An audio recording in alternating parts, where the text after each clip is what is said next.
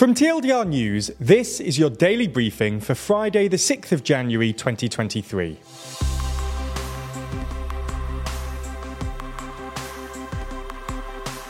Good afternoon. In today's Spotlight story, we run through Putin's call for a Christmas ceasefire that has been met with skepticism in Ukraine. This isn't the only thing happening in the world, though, so we'll run through three of today's other important stories. But first, could there really be a temporary truce in Ukraine?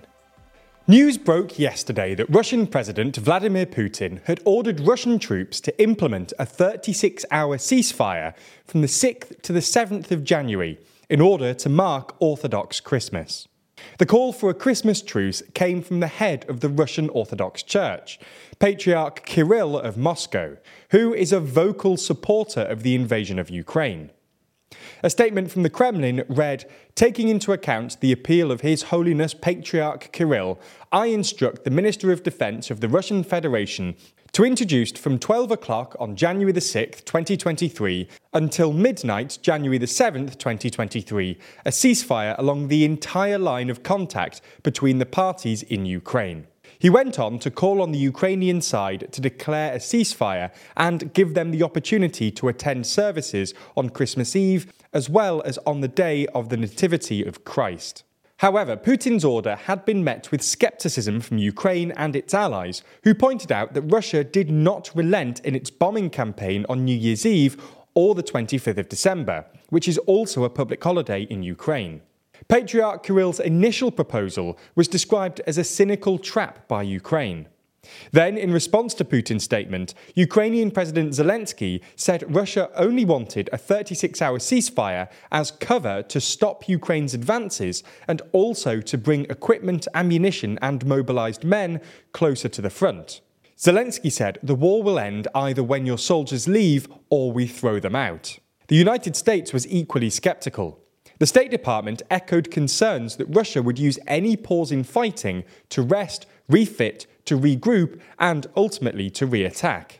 Putin's order for a ceasefire appeared not to be conditional on Ukraine reciprocating. So we'll have to wait and see as to whether Russian forces do indeed put down their weapons for 36 hours. Christmas truce or no Christmas truce, though, it makes little difference towards the actual negotiated end to the war.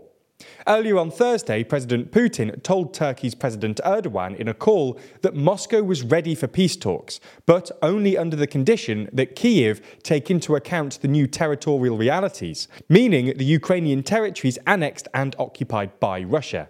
An advisor to the Ukrainian president called the demand fully unacceptable. As the back and forth over a ceasefire went on, the United States and Germany made a joint announcement that they would supply Ukraine with armoured combat vehicles, following a similar announcement by France on Wednesday. Okay, so that's the biggest story of the day, but there's a lot more going on around the world. So here's a rundown of three other stories. Violence broke out on Thursday in Mexico's northern state of Sinaloa after Mexican authorities arrested Ovidio Guzman Lopez, the son of notorious drug lord El Chapo. Unrest centered on Culiacan, the state capital, where gunfights broke out between security forces and cartel members. Cartel members reportedly set up roadblocks, set fire to vehicles, and even attacked a local airport, where two planes were hit by gunfire. Residents were told not to leave home, while schools, local government, and many businesses closed. 32 year old Guzman Lopez, also known as the Mouse, is accused of running a faction of his father's infamous Sinaloa cartel. His father, El Chapo, is serving a life sentence in a US Supermax prison. Guzman Lopez had previously been captured and arrested in 2019, but was released to prevent more bloodshed after the arrest sparked significant cartel violence. In 2021, the US put a $5 million bounty on the young drug lord's head, and his recent capture comes just days before US President Joe Biden arrives in Mexico for a North American Leaders Summit. There's more on the way, but be sure to subscribe and ring the bell to make the daily briefing part of your daily routine, or just search for us on your podcast app to listen along. With all the drama surrounding Twitter at the moment, the last thing the company needed was a huge data leak. Unfortunately for them, this is exactly what happened today. Around 200 million users' emails have been compromised by a major hack. The emails were then reportedly posted on a hacker's forum. So far, the hacker has not yet been identified, and there are suggestions that the breach may have even happened in 2021, before Elon Musk took over Twitter. Alon Gal, co founder of Israeli cybersecurity monitoring firm Hudson Rock, wrote on LinkedIn that the breach will unfortunately lead to a lot of hacking, targeted phishing, and doxing, and that it was one of the most significant leaks I've seen. Twitter themselves are yet to comment on the hack. Iran has shut down a decades old French research institute based in the Iranian capital in response to cartoons published by the French satirical magazine Charlie Hebdo. The drawings, which Iran describe as sacrilegious, mocked the country's ruling clerics, and some of them were sexually explicit. Iran called the shutting down of the institute a first step in response to the cartoons and vowed further action if France did not hold to account the perpetrators and sponsors of such instances of spreading hatred. France's foreign minister said before the announcement that freedom of the press exists in France, contrary to what is happening in Iran. The magazine edition in question featured cartoons sent in by readers in support of anti government protests in Iran. Charlie Hebdo said it had received more than 300 drawings from readers, but also thousands of threats. The latest magazine edition comes almost eight years on from an attack on the Charlie Hebdo office in Paris by Al Qaeda terrorists that killed 12 people. In the final uplifting story today, we discuss a potential cancer vaccine. When the COVID pandemic hit, drug manufacturer BioNTech teamed up with Pfizer to create an mRNA vaccine, which was a brand new technology.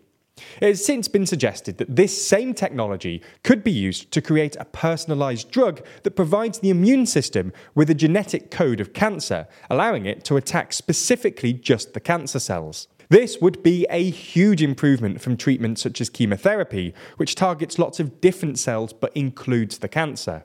Today, the UK Health Secretary, Steve Barclay, signed a moratorium of understanding with BioNTech, which will, in essence, allow cancer patients in England to get early access to trials exploring these mRNA therapies. This could happen from as soon as autumn. That's all we have time for on YouTube, but if you want to watch the extended ad free edition of the Daily Briefing, that's over on Nebula. Now might be the time to do it, as there's an offer which gets you a year of membership for less than $1 a month. That's huge because Nebula subscribers not only get everything you've already watched ad free, but also an extended edition of the show every single day, available to watch on Nebula or stream on your podcast app of choice. They also get access to a ton of other exclusive ad free TLDR content, as well as videos from all your favourite creators. The good news is, like I mentioned, our friends at CuriosityStream, the streaming service which offers you some of the world's best documentaries, is offering an incredible deal whereby you can get both platforms, CuriosityStream and Nebula, for less than $12 a year.